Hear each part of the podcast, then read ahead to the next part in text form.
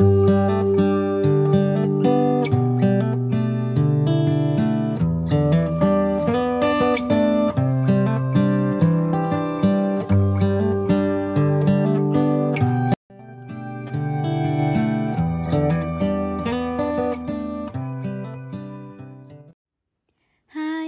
mình là Thư và bạn đang nghe Letters Podcast.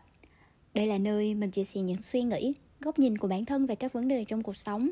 Cùng với đó là những kinh nghiệm, những bài học mình rút ra để nâng cấp bản thân trở thành một phiên bản tốt hơn. Nào, cùng mình bắt đầu vào nội dung lá thư của ngày hôm nay nhé.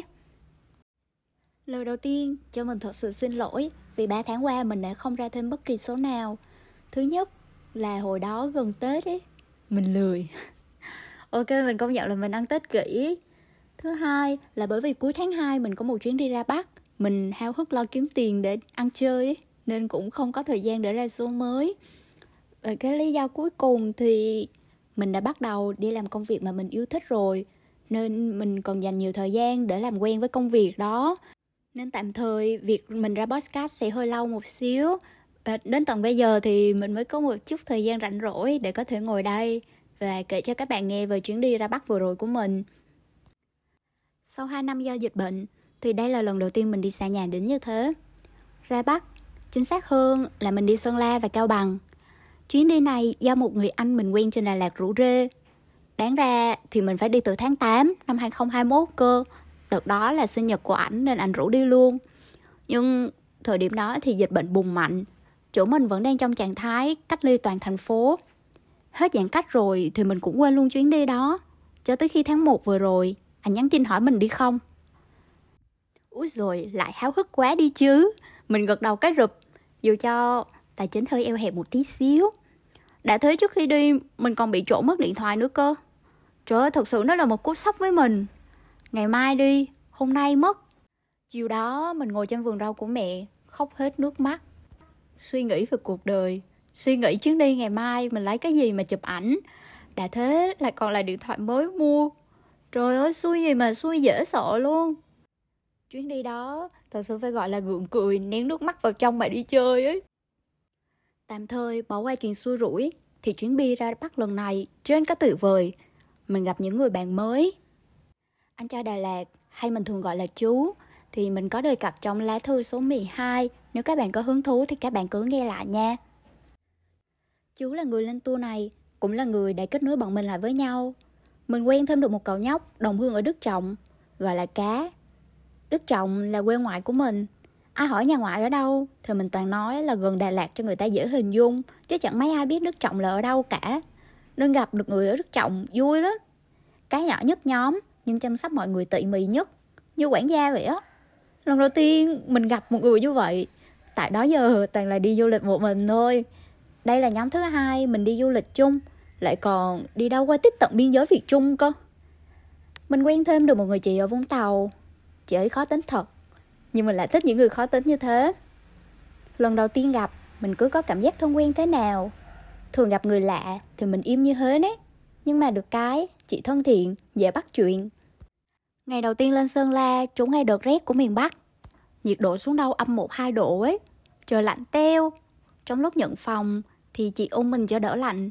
Trời, mùi nước hoa của chị thơm ngây ngất. Nịnh mũi của mình lắm luôn. Rồi, xong. Kích hoạt chế độ ai thơm là đu. Suốt một tuần đi chơi, Mình cứ bám chị. Đu đeo hít hòa mùi nước hoa. Chị cứ chửi mình là biến thái, Nhưng mà thực sự là rất là thơm. Tại vì kiểu trời nó lành lạnh, Còn mùi nước hoa của chị theo kiểu tông gỗ ấy. Trời, tuyệt vời. Thiếu sót lớn, nếu bỏ qua anh tài xế nữa. Hai ngày đầu, anh chờ nhóm mình theo hợp đồng của bên homestay, Nên cũng nói chuyện xã giao thôi. Cho đến khi quay chuyến cao bằng, Bọn mình thuê ảnh chạy suốt tuyến luôn thì mới phát hiện ra anh cũng nhây, hề hước, hợp rơ nhóm này kinh khủng. Về khoản nghiệp vụ lái xe thì 10 điểm. Các bạn biết đèo miền Bắc dốc và khúc khỉu kinh khủng. Dễ hình dung hơn thì các bạn cứ tìm kiếm trên Google hình ảnh tứ đại đỉnh đèo của Việt Nam. ấy vậy mà ảnh lái xe êm ru, cả nhóm đi đèo mà ngủ say sưa, đến điểm là tọt xuống chụp hình. Anh Tài cũng nhiệt tình nữa. Chỗ này đẹp này, các bác chị có muốn xuống chụp không? Cứ thế đi một chút rồi lại tọt xuống chụp hình, hít cái rét, cái lạnh, rồi lại lên xe sưởi ấm. Lần đầu đi chơi, còn ngủ ké nhà bác Tài nữa. Chuyện là đi Sơn La chính xác hơn là đi săn mây tà xùa mà chúng đợt rét. Sương giăng kín lối, mịt mờ nhân ảnh. Thất bại toàn bộ chuyến đi săn mây nên bọn mình quyết định check out sớm. Bỏ qua khoản dịch vụ không tốt ở homestay thì 2 giờ chiều ngày hôm đó chú đang suy xét lại lịch trình. Mình vừa đọc sách, vừa ngồi không khô áo khoác. Chị thì vừa mới tắm xong, vẫn đang chưa hiểu mô tê gì thì nhóc cá bảo Chị ơi, sắp vali rồi mình về lại Hà Nội, bây giờ luôn. Trong sự ngơ ngác, ngỡ ngàng của chị. Nhóm mình quyết định về lại Hà Nội trong chiều hôm ấy để hôm sau quay Cao Bằng luôn. Hà Nội đang bùng dịch mạnh nên cũng hơi ngại.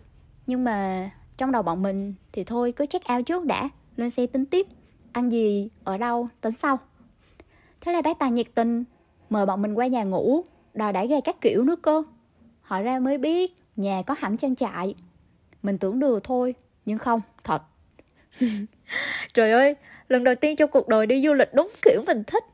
Đi phượt, ăn bờ, ngủ bụi. Gu du lịch của mình thuộc trường phái khám phá trải nghiệm, chứ không phải là nghỉ dưỡng. Nên đi kiểu vầy quá là hợp gu luôn. Bác tài cho thì tụi mình ở, không ngại gì sức. Từ đó, nhóm 4 người tuyển thêm được thành viên thứ năm bác tại. Bỏ qua hai ngày đầu fail lịch trình về thời tiết và dịch vụ ở homestay, thì những ngày sau, đỉnh của job luôn. Đợt không khí lạnh nên ở Cao Bằng có hiện tượng đóng băng trên đỉnh núi. Lạnh không á, rất lạnh, rất buốt, nhưng bù lại cảnh rất rất đẹp. Cả mấy lớp núi đóng băng hiện ra trước mắt mình. Những ngôi nhà của đồng bào miền núi hiện ra đẹp như mình đang ở những ngôi làng cổ của châu Âu ấy. Đẹp là vậy, nhưng mà đi rồi mình mới biết cảm giác đó nó kinh khủng cỡ nào. Người chịu còn không nổi, huống chi là động vật. Nhìn những em bé đồng bào ở đó lạnh run, thấy thương lắm. Có đi như vậy, mình mới biết được bản thân đã may mắn đến cỡ nào khi có ba mẹ yêu thương, có đồ ăn ngon, có quần áo ấm để mặc. Những điều bình thường rất nhỏ, nhưng với những em bé ở đây thì một cái áo ấm cũng là một điều xa xỉ nữa.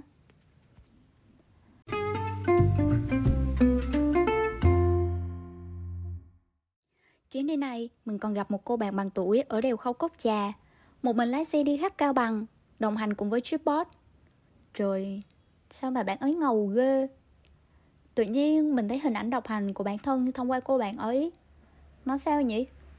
Uhm, có lẽ là đồng cảm ấy. Lang thang khắp nơi, chụp lại thật nhiều tấm hình đẹp. Một mình tận hưởng mọi cung bậc cảm xúc. Buồn, vui, ngầu, tự hào, hụt hẫng tiếc nuối cô đơn hạnh phúc. Mình biết cảm giác một mình nó như thế nào nên khi gặp bạn ấy vào bếp lò sưởi ấm mình bắt chuyện ngay. Một cô gái miền nam xịn sò dám một mình đi xa xôi đến như thế? Săn mây tà xùa khám phá hà giang phượt khắp đông tây nam bắc. Trời ơi ngộ điếc! Điều thứ nhất mình không phục bạn ấy là dám lái xe giữa tiết trời rét buốt và đường đèo thì ngoằn ngoèo kinh khủng điều thứ hai dám một mình băng hết một quả núi để tới đỉnh lấy được toàn cảnh 14 tầng đèo khâu cốc trà. Quả nhiên là núi cao còn có núi cao hơn. Mình mê mấy bạn nữ ngầu vậy lắm. Sao mà các bạn giỏi ghê? Thật lòng nhìn nhận, nếu như đứng ở góc độ bên ngoài nhìn vào, thì có lẽ các bạn cũng sẽ thấy mình như thế. Một mình lái xe lên Đà Lạt, một mình ra đảo Lý Sơn, một mình đi khắp mọi nơi, lên rừng, xuống biển, không ngán nơi nào. Người ta đi được, thì mình đi được. Mình công nhận người ta nhưng cũng phải công nhận độ lì của bản thân nữa. Mình cũng làm được và mình xứng đáng nhận được một câu khen ngợi chính mình. Tạm thời bỏ qua sự ngưỡng mộ đối với cô bạn miền nam cùng tuổi thì thể lên được cái chỗ chụp ảnh đều khâu cốc trà với mình đó là cả một sự nỗ lực. Đấy cũng là lý do vì sao mình thích đi đây đi đó mỗi chuyến đi đều sẽ dạy cho mình một bài học để lớn nhờ chuyến đi này mình phát hiện ra bản thân rất ghét leo núi có thể hiking cả một đoạn đường dài, leo núi vừa phải chừng mực trong khuôn khổ, chứ không phải là cả một ngọn núi cha bá như thế. Trời, đời vốn dĩ là một cú lừa. Mình nghĩ gần lắm, cứ đi ngang là sẽ tới. Nhưng không, leo, leo nữa, leo mãi, leo đến độ mình cọc vì sao không chịu mang theo chai nước lọc theo dù biết tình trạng sức khỏe bản thân như thế nào. Leo trèo không mệt mỏi, chỉ mệt là mình không biết leo đến bao giờ. Vừa nóng vừa cọc vừa đi mãi sao không thấy tới. Thứ duy nhất mình bật được lúc đó là bật khóc á. Không phải khóc hu hu vì sợ đâu mà khóc vì ức á. Đồng đội thì đi trước một khoảng mình thì chạy trật đi sau. Nước mắt rơi nhưng tuyệt nhiên không từ bỏ. Tuyệt nhiên không quay đầu khi chưa đạt được mục tiêu. Mình ức vì sao lúc rảnh không rèn luyện thể lực mình nhiều hơn? Mình ức, vì sao bạn nữ kia đi được một mình? Còn bạn thân thì lại đứng đây khóc. Ức muốn chết cái thể lực yếu đuối này. Bản thân mình vốn dĩ là một đứa nóng tính. Sau rất nhiều lần làm việc với chính mình thì lâu lắm rồi mình mới lại thấy bản thân cọc đó như vậy. Mình tức lắm. Đấm tay vào đá để lấy lại bình tĩnh nữa cơ. Đau vật lý là cách lấy lại bình tĩnh nhanh nhất ấy đi về thì bầm nguyên một mảng luôn. Chạy trật một hồi thì cũng lên được tới chỗ chụp. Mặt cho gió thổi mát rười rười cảnh đẹp tuyệt vời. Nhưng vẫn không thổi được cái sự nóng nảy trong mình. Lúc đó, mặt đỏ phừng phừng, cả cơ thể cảm nhận được độ nóng của cô nhận rồi, mình hiểu luôn. Thời gian làm việc với bản thân đến rồi. Tự mình đặt ra những câu hỏi, không giải quyết được bằng lời nói thì làm hành động trong đầu mình lúc đó cũng bất lực lắm. Kiểu cứ khuyên nhủ bản thân các kiểu, nhưng mà vẫn không có tác dụng gì sất nên thôi, mình mặc gợi luôn. Cứ phát hỏa đi. Lửa cháy ở đâu thì sẽ tự tắt ở đó. Đứng trên đỉnh núi mình nhặt đá ném hết lần này đến lần khác. Ném đến khi nào bình tĩnh lại thì thôi. Bình tĩnh giải quyết nội bộ xong thì quay ra chụp hình. Mình biết lúc đó đây khiến hai người đồng đội còn lại khó chịu lắm nên trên đường xuống núi. Mình cố gắng vui vẻ nói chuyện xàm xàm để không khí có thể đỡ hơn một chút. Mình biết tại vì chú im lặng suốt cả một quãng đường, chú không thèm tương tác gì hết. Còn cá thì vẫn có nói chuyện liếu ríu với mình. Lúc đó mình cũng cảm thấy ngại lắm. Mình ghét cái cảm giác bản thân, chỉ vì bản thân mà ảnh hưởng đến cả đồng đội. Đi chơi là để vui vẻ mà, đâu phải để chút bực vào người. Thực sự thì ham vui chứ lần đầu tiên mình leo núi đến vậy á, thể lực mình cũng chưa quen nên xảy ra chuyện thì mình cũng không có gì khó hiểu cả. Đi để biết mình thiếu sót và còn rèn luyện thêm cái gì. Thế thôi. Được cái, đồng đội mình cũng rộng lòng bỏ qua. Vẫn vui vẻ đi chơi với nhau là được rồi. Ngày trước, mình vẫn chưa dám một mình đi miền bắc. Nhưng sau chuyến này thì dám rồi. Có điều, đi một mình thì lại không vui. Vũ trụ để mình đọc hành tạm thời cho đến khi mình học được cách yêu thương bản thân, thì sẽ gặp được một team hợp cả du lịch. Mọi chuyện diễn ra và thời điểm nó cần diễn ra, mình chỉ mong thế thôi. Với mình, được sống, được đi khắp mọi nơi, đã là một đặc ân lớn rồi. Nếu đồng đội của em có thể nghe được podcast này, thì thật sự rất cảm ơn mọi người đã đồng hành cùng với em trong chuyến đi vừa rồi. Cảm ơn mọi người đã chịu đựng sự khùng điên và ba lát ba sàm của em. Nói sao nhỉ? Đôi lúc khi chúng ta cũng sẽ có những chuyện uh, hơi khó chịu hơi xích mích với nhau nhưng trên hết thì chúng ta vẫn vui vẻ đi cùng với nhau hoàn thành xong một chuyến đi rất là tuyệt vời ô nghe nó hơi văn mẫu nhỉ nhưng mà thôi nó thực sự là suy nghĩ của em không dễ gì mà một đứa ở Nha Trang có thể quen biết được một người chú ở trên Đà Lạt, một người đồng hương ở Đức Trọng và một người chị ở Vũng Tàu. Ờ, thêm một anh tài xế ở Hà Nội nữa.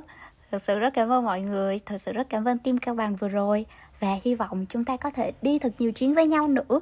Ví dụ như đi Hà Giang nè, đi uh, một căn trải và đặc biệt là chúng ta phải đi lại chuyến đi Tà Xùa vì lên tới nơi rồi nhưng không có một bức ảnh nào để kỷ niệm hết. Chỉ vậy thôi. Cảm ơn mọi người đã đến với em và đồng hành cùng em. Và đó là nội dung của lá thư ngày hôm nay. Nếu các bạn đang nghe đến đây thì mình thật sự rất cảm ơn các bạn. Hẹn gặp lại các bạn trong những lá thư tiếp theo. Bye bye.